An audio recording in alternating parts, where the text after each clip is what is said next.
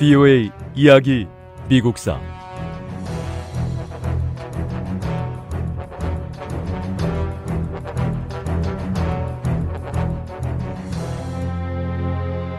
존스턴 장군은 윌리엄 셔먼 장군에게 항복 조건을 제시했습니다. 남부군의 조 존스턴 군은 48시간 내에 항복하든가 아니면 우리 군에게 완전히 전멸될 거라고 전하세요. 우리가 패배한 건 명백한 사실이다. 더 이상 싸우는 건 어리석은 짓이다. 연방군은 남부의 대통령을 버지니아 멀로 요새로 끌고 왔고 엄격한 감시를 했습니다. 하지만 재판은 열리지 않았고 1867년 제퍼슨 데이비스는 결국 석방됐습니다.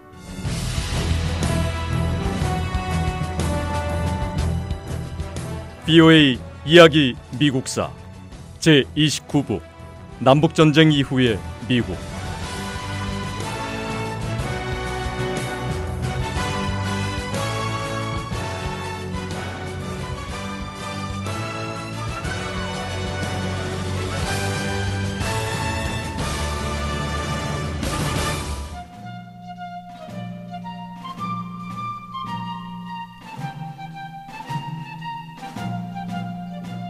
남북 전쟁이 끝나고 수도 워싱턴에서는 성대한 경축 행사가 벌어졌습니다.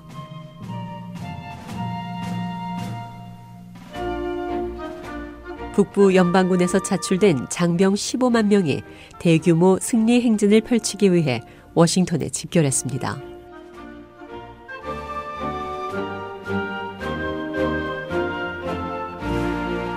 장병들은 이틀에 걸쳐 백악관 앞을 행진했습니다.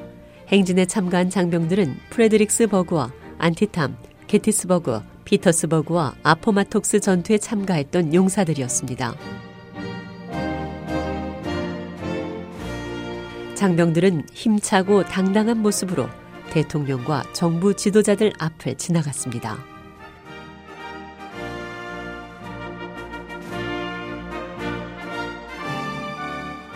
국회의사당에서 백악관까지 엄청난 군중들이 모여 환호성을 질렀습니다.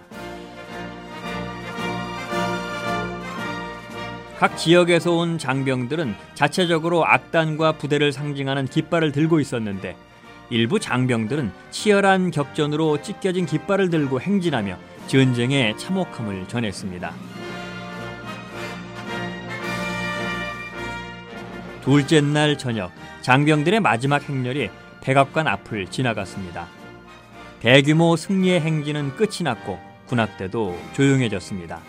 전쟁도 승리의 축제도 모두 끝났습니다.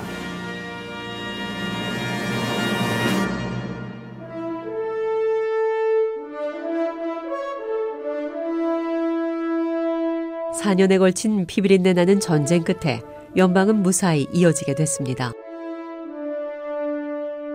북부의 승리는 주들이 연방 탈퇴를 결정할 권리가 있는지를 두고 벌였던 문제를 해결했을 뿐만 아니라 오랫동안 국가적 어려움이었던 노예 문제를 잠재웠습니다.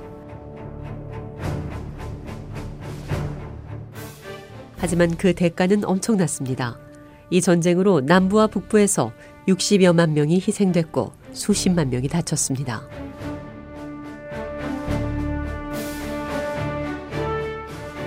전쟁 비용 역시 막대했습니다. 북부의 전쟁 비용은 거의 35억 달러에 달했고 남부 역시 비슷한 수준이었습니다. 전투의 대부분이 남부 지역에서 벌어졌기 때문에 피해 역시 남부 지역에서 발생했습니다. 남부 지역 수백 개의 도시와 마을들이 피해를 입었습니다.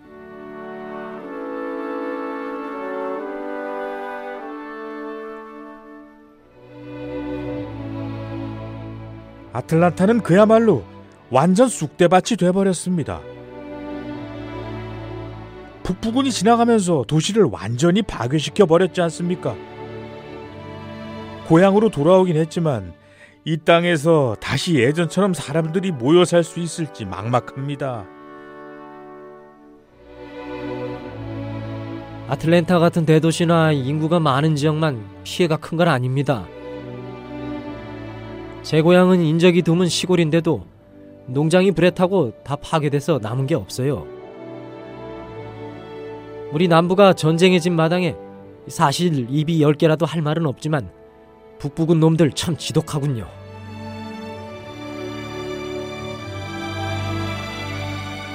북부군은 점령한 지역을 철저하게 파괴하면서 남쪽으로 진격했습니다.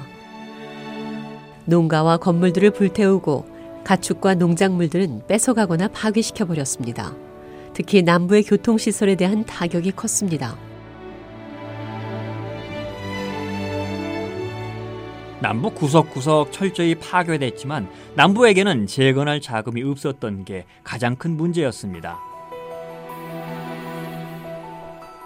지역 경제인들과 부유한 지주들은 남부의 채권에 투자했지만 이제는 휴지 조각이 돼버렸고 전쟁 부채를 갚을 길이 없었습니다. 무엇보다 400만 명이나 되는 노예들 처리 문제가 관건이었습니다. 노예들은 이제 해방됐습니다. 하지만 자립할 수 있는 노예는 얼마 되지 않았고 이들은 일자리와 직업 훈련이 필요했습니다.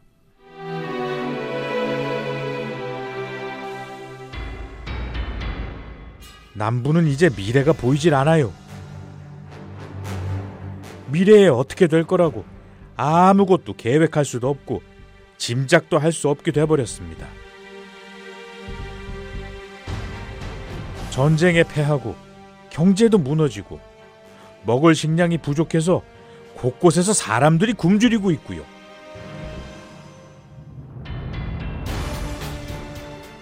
농사를 지어야 굶주림을 면할 수 있을 텐데 파종할 씨앗이 없고 밭을 갈 가축이 없는데 무슨 수로 농사를 짓는단 말입니까? 농사는커녕 우리는 피해를 복구할 자금도 없는 상황입니다.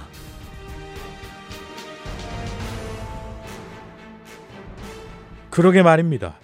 지금 우리 상황이 이런데 워싱턴에서는 남부에 대한 가혹한 처벌을 요구하고 있다는 소문이 있더군요. 혹시 들으셨어요? 듣다 마다요. 엎친 데 덮친 격이죠. 워싱턴의 급진적인 공화당원들이 들고 일어나서 남부의 원조를 제공하는 대신 정부가 남부인들 재산을 팔아 전쟁 부채를 갚도록 요구하고 있다고 합니다. 새로 통합된 미 합중국에서 남부를 재건하는 문제는 국가적인 과업이었습니다. 남부 지역인 테네시주 출신인 앤드류 존슨 대통령은 공화당원들의 과격한 계획에 반대하는 쪽이었습니다. 존슨 대통령은 남부를 재건할 계획을 갖고 있었습니다.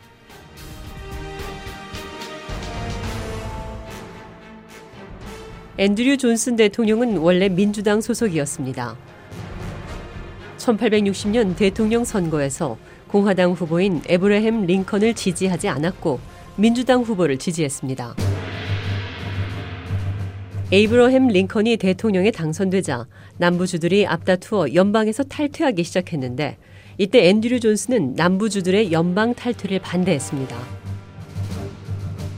합중국의 일원으로 남기 위해서는 선택의 여지 없이 공화당 대통령인 에이브러햄 링컨을 지지해야 했고 이런 행동으로 출신 지역 주민들의 공격을 받았습니다. 앤드루 존슨은 우리 테네시주를 배신했습니다. 테네시주에서 잔뼈가 굵은 정치인이 연방 탈퇴를 원하는 지역 주민들의 뜻을 외면하고 에이브러햄 링컨을 지지하고 있으니 앤드류 존슨을 그냥 둬서는 안 됩니다. 연방 탈퇴 문제를 두고 주민들의 분노를 산 앤드루 존슨은 우선 몸을 피해야 했습니다.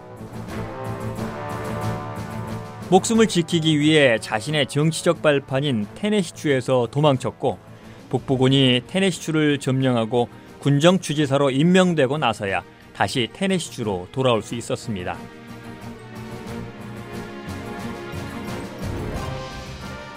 부여의 이야기 미국사 다음 시간에 계속됩니다.